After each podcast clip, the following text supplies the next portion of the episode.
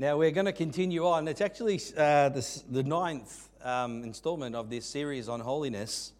And, um, and so you may recall last week as we were looking at Romans chapter 8, um, we began to consider the fact that we are in the Spirit and therefore we are under an obligation, the Bible says. So it says we are debtors. So there's an obligation that we would not live and walk after the flesh and, uh, but after the Spirit. And so that process involves us putting to death the deeds of the flesh, not the flesh itself, okay, but the deeds of the flesh that can be associated with our carnal nature, with our sinful uh, nature that wants to gravitate sometimes into areas it shouldn't. And so uh, the Bible's giving us instructions. But you see, in the Spirit, we have power. In the Spirit, we, we have all the resources that we got we, uh, at our disposal to live uh, a life that's free from the power and dominion of sin this morning. Don't you thank God for that? And so, this is what enables us to live as we have been called to live, and that is uh, uh, in holiness. To be holy, for I am holy, as the scripture declares. And so we've looked and we've covered really quite a lot, but the Holy Spirit is at the foundation of this. He's the source uh, of holiness in that we bear fruit to God. He is the one that empowers us uh, through His power. He's the one that leads us, He teaches us, He guides us into all truth. And so the Holy Spirit that is in us, we are the temple of God. And so, and the temple of God must be holy as the scripture tells us. So, in that context, we are, you would have noticed in the last week, couple of weeks that there's been a shift. And in this series, we have looked at, um, we have considered a number of things that relate to the foundation of holiness, which I've made stressed is so important. Um, because if we're going to look at some of the other aspects that we are teach, that are taught in the scriptures and the exhortations and the commands, if you want to call those, and the instructions that we are given, then we must understand the foundation and the root. And I pray that we have accomplished that. But see, there are so many New Testament scriptures this morning that we could isolate and examine when we talk about holiness and that which is revealed to us in the New Testament. And as I was pondering this and considering my message this morning, I, I uh, again, it was impressed upon me to, to um, rather than go down those rabbit holes, so to speak, or isolate all those scriptures in and of themselves, but rather stick to the overarching principles that we have been considering in relation to holiness. So, it's those principles that we are wanting to identify. Sure, we're going to be uh, focusing in on various aspects of that, but uh, I want to keep those things in mind because the question that we've been asking is what is holiness and how is it achieved? It is in Christ and uh, it is uh, through the Spirit and uh, it's uh, by the Spirit and we bear fruit to God. All of those things we've touched upon. But you see, there is this key aspect, and this is really now where we're moving towards in our series, and that relates to the issue of self effort, which has uh, become and is a controversial uh, point to be making, especially when it is used in error, which it is often. But nevertheless, as I've tried to point out from the beginning, uh, it is there in the scriptures. As un- undoubtedly, it's there. In fact, um, I'll, I'll, just quote you in short one, uh, one quote where it says, No teaching on holiness can be strictly true. No teaching on holiness can be strictly true to the New Testament, which excludes human effort. Yet, the most strenuous human effort is utterly powerless to effect inwrought holiness. Isn't that sound like a paradox, right? And it is because um, with, uh, when we talk about self effort, there's an extreme and overemphasis on it to, to, the point where it's disconnected from the, the, root. And that's why I've gone down this pathway this morning or, uh, over the series and so, but yet we must, any strict teaching that relates to the doctrine of holiness must take into account this aspect. But in and of itself, that aspect uh, is utterly powerless to accomplish inwrought holiness. Because inwrought holiness is something that is working by the Spirit of God, that is transforming us and conforming us to the image of His Son. It's inwrought. It's not something we produce, it's fruit that we bear, as we've already established. And so, as we focus on the human side this morning and the issue of self effort or human effort, on the human side, there must be self separation. Listen carefully. On the human side, there must be self separation. There, from all controllable wrong in this life.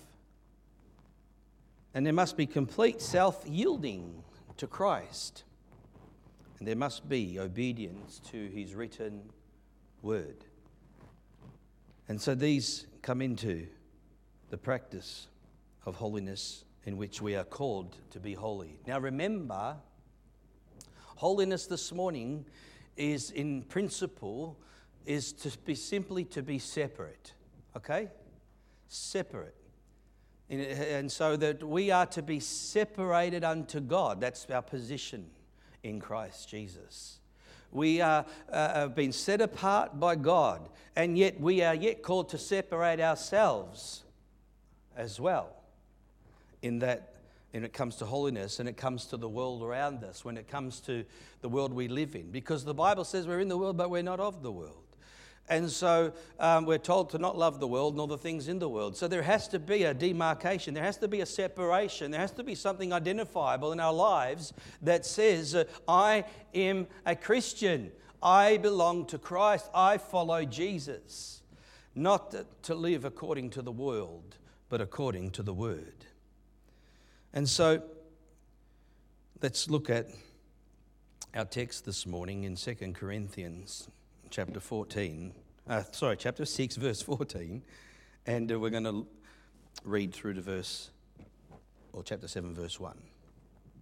So Paul is writing to the church in Corinth, and he says, Do not, do not be unequally yoked together with unbelievers.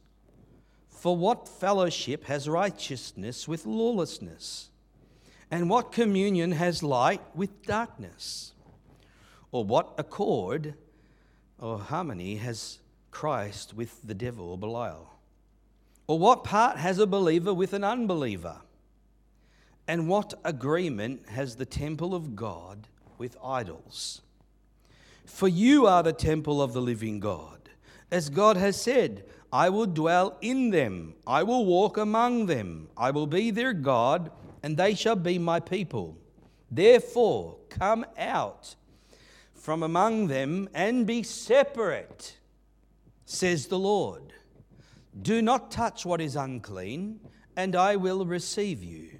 I will be a father to you, and you shall be my sons and daughters, says the Lord Almighty.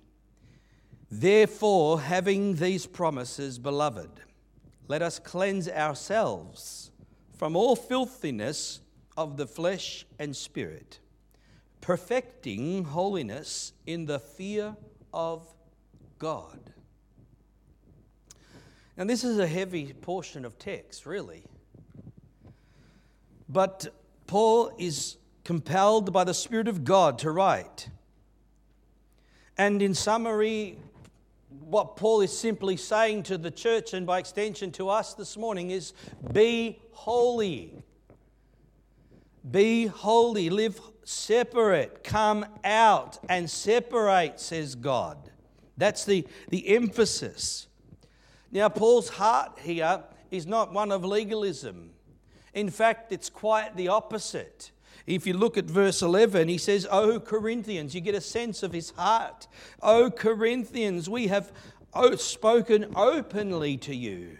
Our heart is wide open. He's not wanting to impose upon them some rule of life and say, here's the, here's the do's and don'ts now that you're a Christian. That's not what Paul's doing. He's actually, he's, he, in his love for them, he's uh, observing aspects of their lives and he's pleading with them in love to separate themselves uh, and to live holy as God would require them.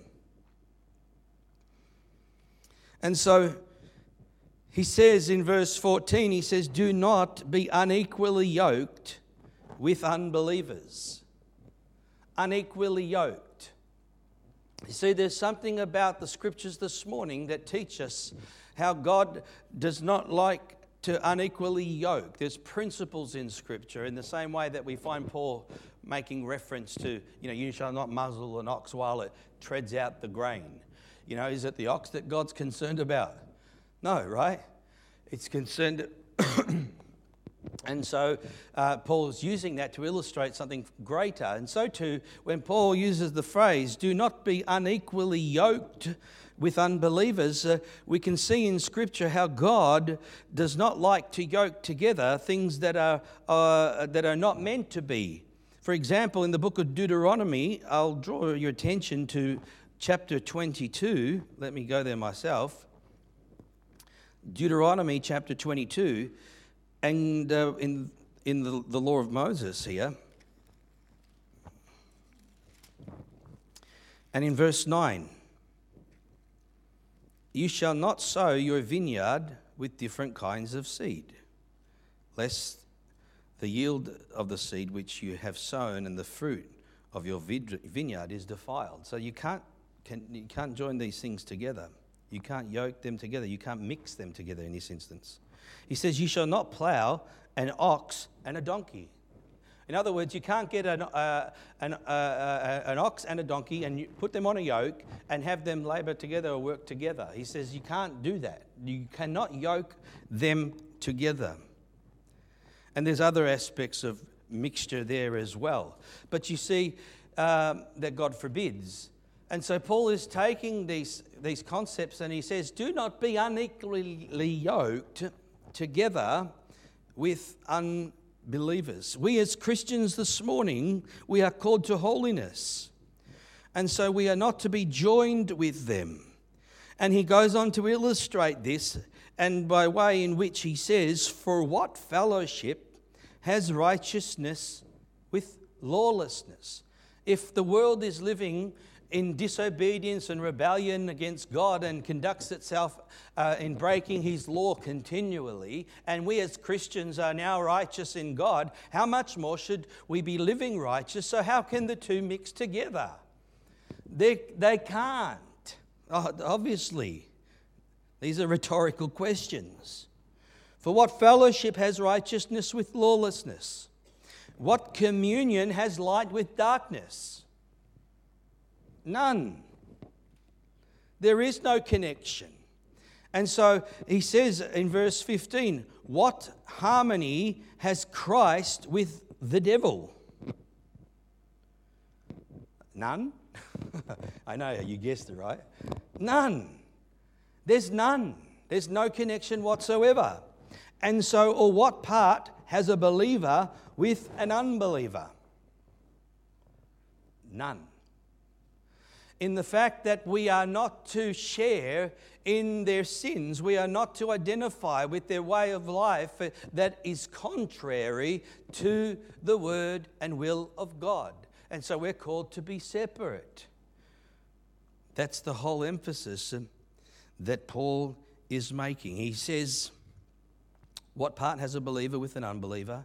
And what agreement has the temple of God with idols? None. You see, so uh, and, and, and the temple, and we are, we are the temple, he says. We're the temple of the living God. And so it's very important that we are mindful of those things that we are identifying with. You see, when I first became a Christian, it didn't, I didn't have to say, someone tell me what, I, what the do's and don'ts are. You know what I mean? I, it's like I grew up in music and, and, and uh, loved music, and so I would be part of all the worldly things that were in music. But, you know, when I got saved, I didn't go to those worldly concerts anymore. I didn't want to be part of those things and identify with those aspects in the manner in which I did. And so there was a separation that was beginning to identify itself and should be identifying itself in our lives. And so the distinctions could not be clearer in what Paul is identifying here. You are the temple of the living God. As God has said, I will dwell in them meaning that we are uh, uh, the temple of God. He dwells in us. I will be among them. I will be their God, and they shall be my people. So, therefore, verse 17 come out. Come out and be separate, and don't touch what is unclean, and I will receive you. That word receive means to take in one's favor. And as children of God, we want the favor of God. We want to please, it should be making our aim to please the Lord. And so, in doing that, then we must order our conduct aright. Uh, the Bible says this in Psalm To he whom orders his conduct aright, they shall see the salvation of God. In, in terms that there's a, there's a divine blessing that's associated with this, there's a divine favor that comes upon us uh, when we conduct ourselves in a manner that is acceptable and obedient and pleasing in His sight. I will receive you and take you into favor, says God. And so the New Testament emphasis this morning on holiness and separation is nothing new. The principle is right throughout the scriptures. And as I was pondering this particular scripture, my mind was reflecting upon various aspects that we find in the Bible itself. And so I thought it would be worthwhile this morning to identify, scripturally speaking, because this aspect of separation is nothing new. It's right throughout the Bible itself, uh, and uh, we must take note of it. And I think it would be important for us to see the pattern because when Paul writes this in, uh, to the Corinthians, he's quoting as well. And so he clearly has in, in mind the holiness of God, the nation of Israel. He's got the Old Testament only that he's reflecting upon to, to, to inspire him to write in this manner. So let's consider some of these things that we see in the Old Testament. And I'm going to start with Genesis 6. now, I'm not going to go into Genesis 6, okay?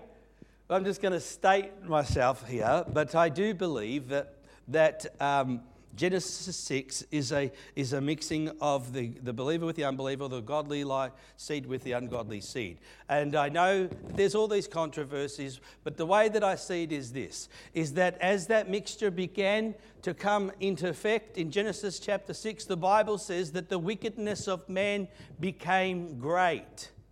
Of man. Okay? The Lord was sorry that he made man. The concept of, of angels having sex with women and having offspring, God produces according to each one according to their kind. I can't accept that. God, it says, the wickedness of man. And it was man that he had made. And so he said, I will destroy man for, for their sin. And so the whole reason is because they had all become corrupt. Up until then, you had the godly the seed, uh, so to speak, and, uh, and the, that intermingling was not there. But when they saw the daughters of men and that they were pretty, they began to, in, they married of whom all that they desired. And this corrupted the, the seed of mankind even more to the point where God said, That's enough. And that's when we had the flood, and God wiped out the whole human race but Noah found grace in his sight. But you see, the principle here this morning is one of holiness, separation. And this is what we find because where there's a mixture, where the two become yoked together, then the corruption will always manifest, as this Bible tells us and reveals to us. And so, we can consider, excuse me, Israel as a nation. Remember, God chose the nation of Israel. This is now after, through Abraham and the whole process. And so, in doing so, he said to them, as Israel, when he took them out of Egypt through Moses, he says, I'm calling you to myself. I'm going to establish, establish you as a nation. And he calls them a holy nation. You are to separate yourselves unto me. When you go into the land that I'm going to give you to possess, you are to dispossess, you are to destroy, to kill, to wipe out the inhabitants of that land. And uh, you are not to intermarry with them. You are not to participate with them. You are not to unite with them. You are not to be unequally yoked. And so, where they compromised was where eventually those things came back to bite them. And so there's the principle there. But you see, they were called to be a holy nation separated unto God. And so Moses is making this point, or God is making through Moses this point. And I want to highlight some of these things. So in the book of Exodus, chapter 34, in verse 14, the Bible says these words Exodus 34, excuse me, verse 14. It says, For you, God is speaking, He says, For you shall worship no other God, for the Lord, whose name is jealous, is a jealous God. That's why we're called, God says, Be holy, because He's a jealous God. And we'll see this manifest itself later. But he says in verse 15, Lest you make a covenant with the inhabitants of the land, and they play the harlot with their gods, and make sacrifice to their gods, and one of them invites you, and you eat of his sacrifice. And you take of his daughters for your sons, and his daughters play the harlot with their gods, and make your sons play the harlot with their gods. In other words, God is saying, You are not to intermarry. You are not to be unequally yoked because if you do, you will drift up aside and you'll begin to practice idolatry and do things that you ought not to be doing. And so God is setting this principle of separation. In Deuteronomy chapter 7, uh, it is reiterated further. So here's Moses speaking to the children of Israel again, and you have in Deuteronomy chapter 7, verse number 3, these words Nor shall you make marriages with them you shall not give your daughters to their son, nor take their daughter for your, for your son. For they will turn your sons away from following me to serve other gods. So the anger of the Lord will be aroused against you, and you destroy you suddenly. So again, God's making it clear do not be unequally yoked, do not intermarry with them. And it goes on in verse 6, uh, sorry, in, as well, it says, it says, there's these words for you are a holy nation or a holy people to the Lord your God. The Lord has chosen you to be a people for himself. See the, the emphasis? A special treasure above all the peoples of the, on the face of the earth. And as it applies to Israel, so it applies to you and I, as the scripture tells us in Corinthians this morning. And so we begin to identify that. And so when you look at Israel's history, you find a sad tale of, of, of corruption, of yoking together with, with, the, other, with the unbeliever and with other nations and the corruption that there came thereof. And uh, you even see it in Solomon, one of the great kings of the, of the nation of Israel. He loved all these uh, foreign women, the Bible says, and, and, um, and they turned his heart. They turned his heart. In first, in fact, in first, let me read it to you. In First Kings chapter 11, verse 1. Um, first Kings, I should mark these, shouldn't I? So I don't have to find them. But um, in, in the book of First Kings chapter 11, the scripture says, verse 1.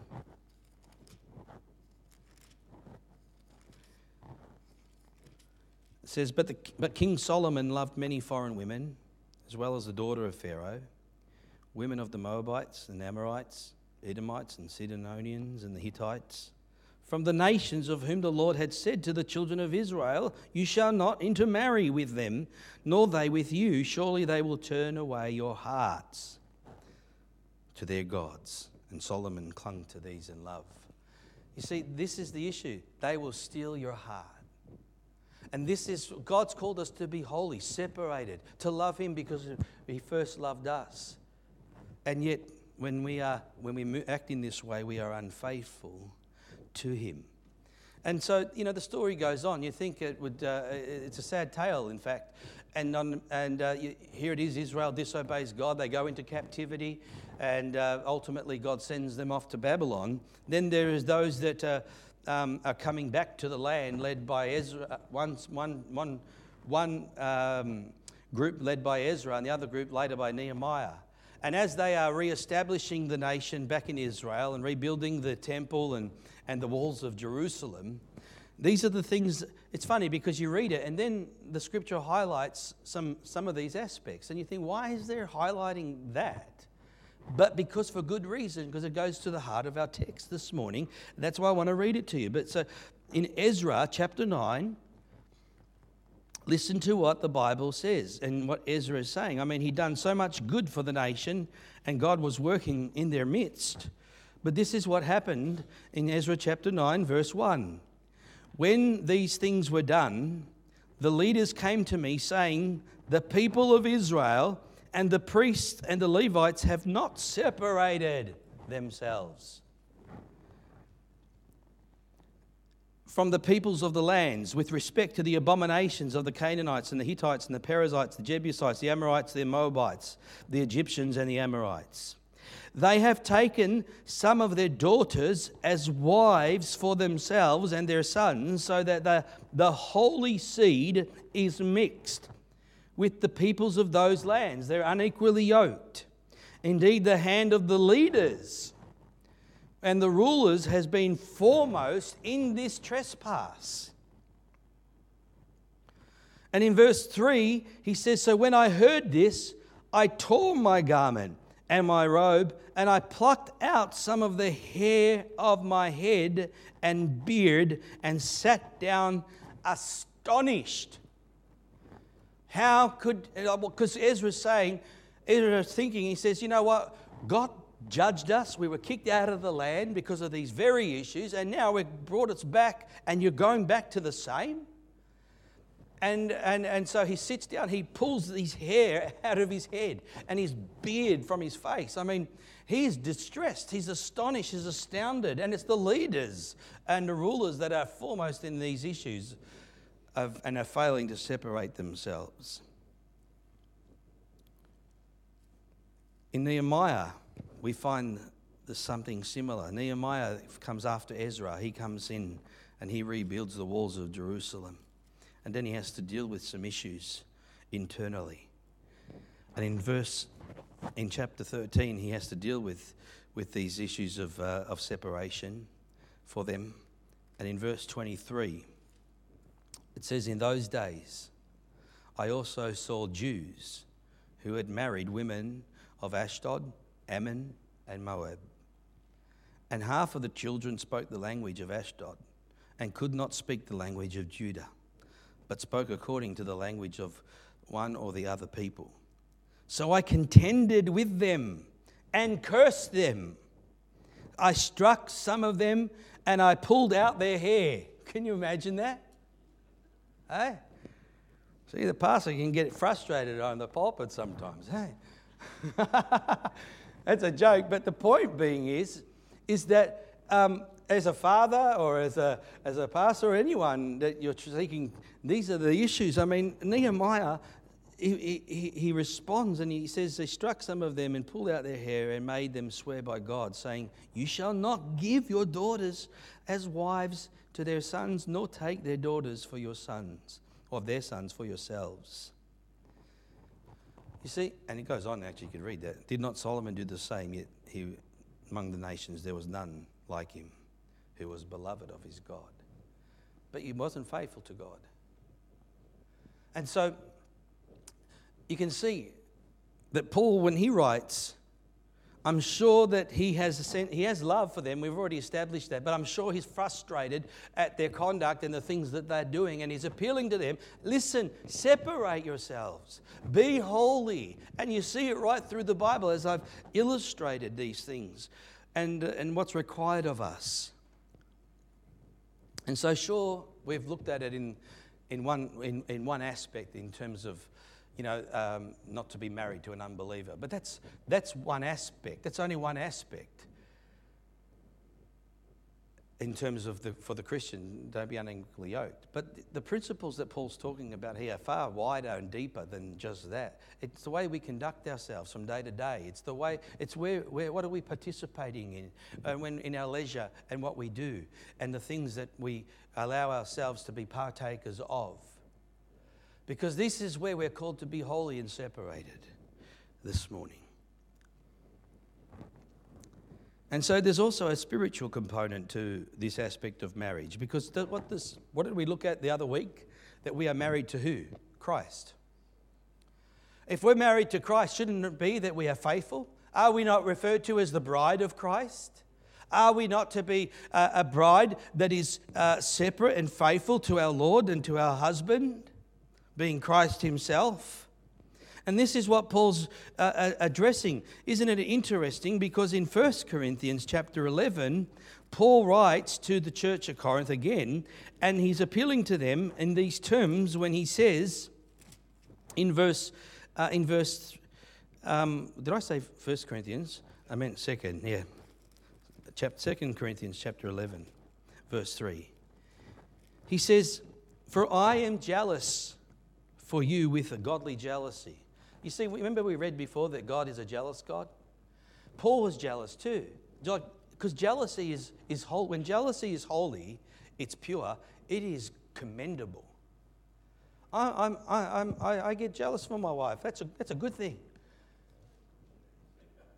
I mean, in its purest sense, I know that there's the other aspect where people go over and it's unhealthy, and I get that, but I'm highlighting the pure element, okay?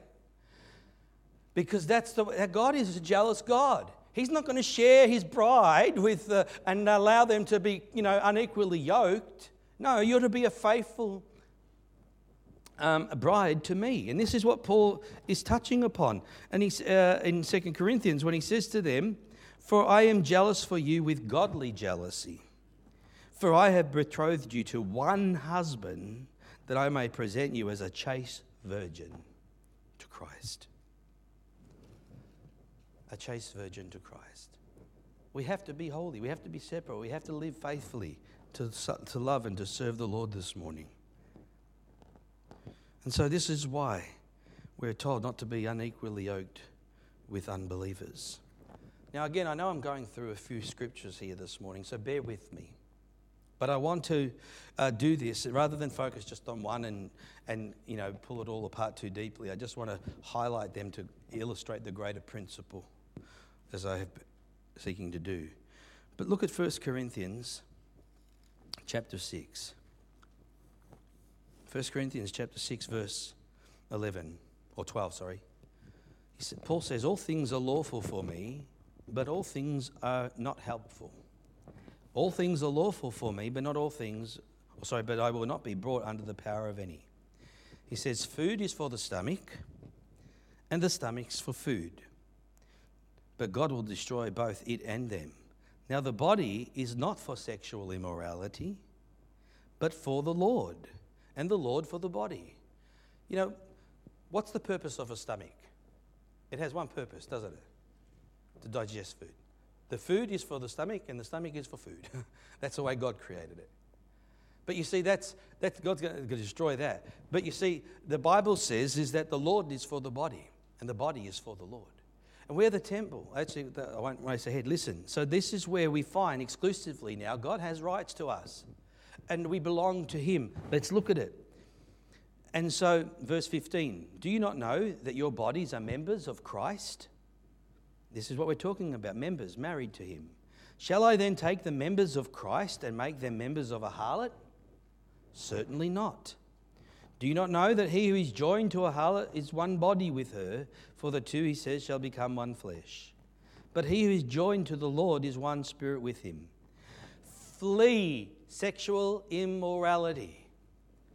Flee. In other words, eh, it's going to take sometimes all your effort. Run, flee. And, uh, if that, and uh, regardless, don't put yourself in compromise and, and difficult situations. Flee sexual immorality. Every sin a man does is outside the body. But he who commits sexual immorality sins against his own body. Look at verse 19. Do you not know that you are that your body is the temple of the Holy Spirit whom you have in you and you have from God and you are not your own? For you were bought at a price. Therefore glorify God in your body and in your spirit which are God's. In other words, Paul is saying you are obligated to be holy do not be unequally. Come out and be separate, says the Lord, because we belong to God now. It's very simple, but this is, this is how it all is. Isn't it interesting that the context of that is, goes all the way back to chapter 5 in 1 Corinthians, where there was in the church there was sexual immorality. And Paul says to the church, You need to judge this, you need to exercise some biblical discipline in the church. And so they said, because he's unrepentant and won't turn from his sin, you need to cast him out of the church, remove him. And that's what we need in the modern church today as well. Because you know what? Be holy, be separate. You can't be unequally yoked in that manner. And so, isn't it interesting that uh, in chapter 5, uh, Paul goes on to say, he says, immorality defiles a church and he says these words What does leaven do? Leavens the lump. And so the lump is holy. And God will not allow leaven, will not allow leaven into the lump because if it does, it permeates. That's why if we don't judge sin and we are, don't judge these issues as instructed by God, then it'll permeate. That's why you have Nehemiah uh, uh, and Ezra and others that are acting in these extreme measures because in so too, when it comes to the church of God, where these things exist and ought not to, then there needs to be godly discipline. Because the leaven will leaven the lump. So you've got to remove the sin to keep the lump holy. First Thessalonians chapter 1 verse 8 again deals with similar issues, but I'm just highlighting them. In 1 Thessalonians chapter, sorry, chapter 4, verse 1. It says, Finally, brethren, that uh, you should abound more and more, uh, uh, and you ought to know how you ought to walk and to please God. There it is. How you should, ought to know how to walk and please God. For you know what you know what commandments we gave you through the Lord Jesus Christ. Well, that's legalism. No. What is it? He says, For this is the will of God, your sanctification, your holiness. That you should abstain from sexual immorality, and each of you should know how to possess your own vessel in sanctification and honor, not in passion of lust, like the Gentiles who do not know God. And we're living in a world that's filled with lust and perversion and sexual immorality. And he goes in verse 7 For God has not called us to uncleanness, but in holiness. Holiness. He's not called us to uncleanness, but holiness. Therefore, he who rejects this does not reject God, man, but God, who has given us also his Holy Spirit. You see, we must accept and we must heed and we must obey and the, and, and the instructions and these commandments of God in, in relation to these things and live in holiness. Which brings me to the last point that I want to make, and I appreciate your patience this morning. Um, and it's in our text, and it's in verse, chap- verse 1 of chapter 7, because this is a really interesting portion of Scripture. Because Paul writes and he says clearly in these words he said, Therefore, having these promises, beloved, let us cleanse ourselves from all filthiness of the flesh and spirit, perfecting holiness in the fear of God. You see, what are the promises? he's referring to. We have these promises. These is, this is the motivation. We have, we have God. We have an inheritance. We have promises from God. I'm the, he, he, he, will, he dwells in me. And uh, um, He has redeemed me. He has saved me. I have eternal life. I'm saved from hell and from my sin and from condemnation. I am now forgiven in Christ. And so we have all of these exceedingly precious promises. And in light of those things, amen, that should be the motivator for us to say, you know what? I want to live a life that's pleasing to God and I want to obey Him and I want to be holy. And He says, let us cleanse ourselves. Listen to those. Let us cleanse ourselves. There's the human responsibility. There lies the, the, the, um, the effort that is required of us in this context. Let us cleanse ourselves. From, and he listened to this from what? From, from all filthiness of the flesh and spirit. Notice flesh and spirit. Because holiness is not just an external thing in terms of those aspects, but rather it is internal. Because you know what? The attitudes of, if we're not like, holiness is likeness unto God. So if we've got attitudes of hatred and bitterness and, and, uh, uh, and other attributes of pride and arrogance uh, and those things that are related to the Spirit, then we have to cleanse ourselves even of those things uh, because they are unholy.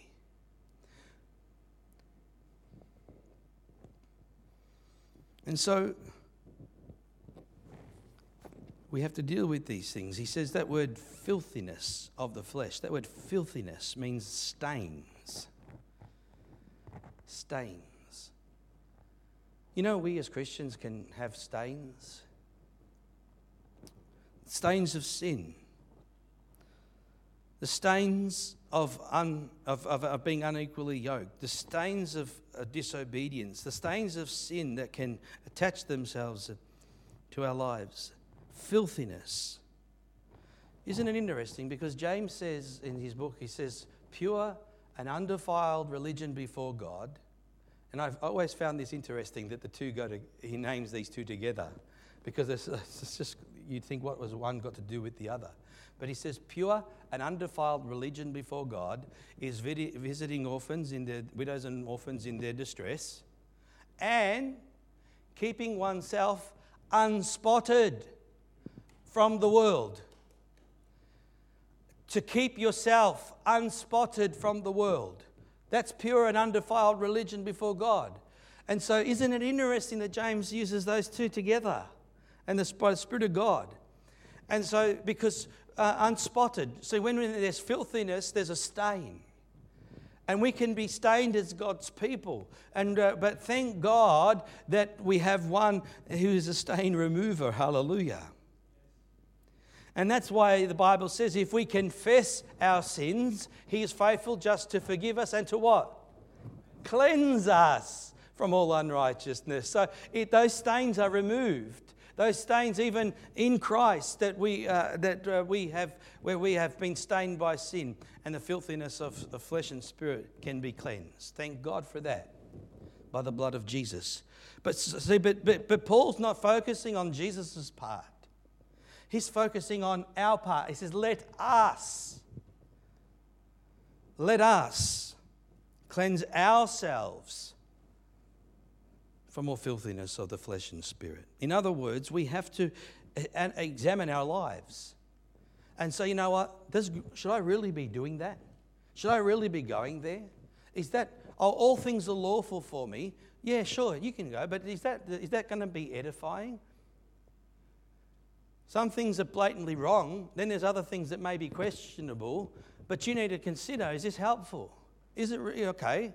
Uh, and so, uh, because um, as we examine these things, you, you have to make choices and decisions in relation to the way in which we live and conduct ourselves. And, excuse me, sorry.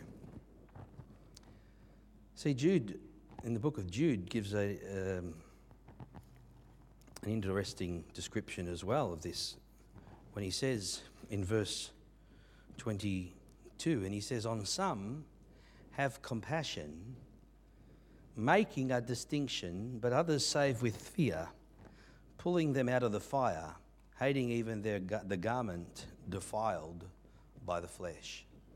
Their garment can be defiled. Christians, our garments can be stained with filthiness of the flesh and spirit.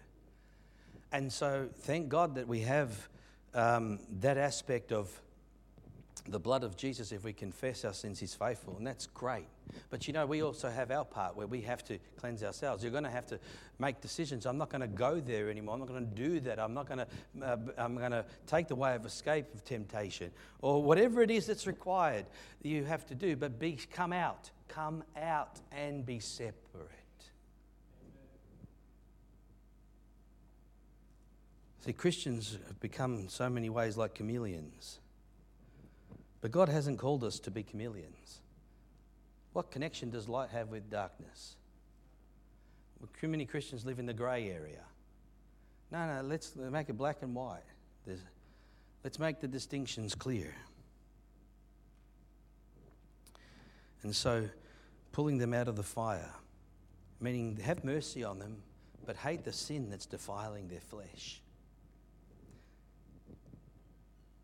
So, in the final analysis, in verse 1 of chapter 7, says, perfecting holiness in the fear of God.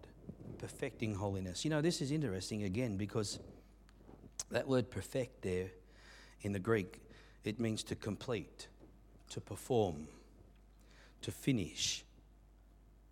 So, this is the, the emphasis of, of, of, of what's required of perfecting holiness in the fear of God. And you know what makes this interesting? Is in the book of um, in, in the book of Philippians, chapter 1, verse 6, the Bible says, He who has begun a good work in you will complete it until the day of Christ. You know that word complete is the same word in the Greek as perfected? So, complete, complete holiness. So it's like in one, in one scripture, God, the, the Bible's telling us to, to, for us to complete holiness. And in another scripture, the Bible's telling us that he will perfect or he will complete the work that he has begun. And they say, well, are they contradicting each other? No. The two work together. We can't do it without him, and he can't do it without us.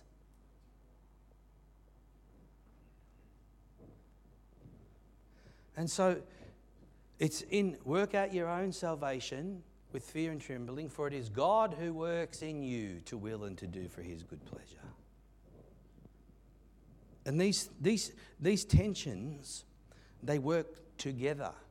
And yes, if you, have, if you go too far on this side and ten, the tension's too, too strong on there, you, there's an overemphasis. And then that's when you can, any truth taken to extreme becomes an error.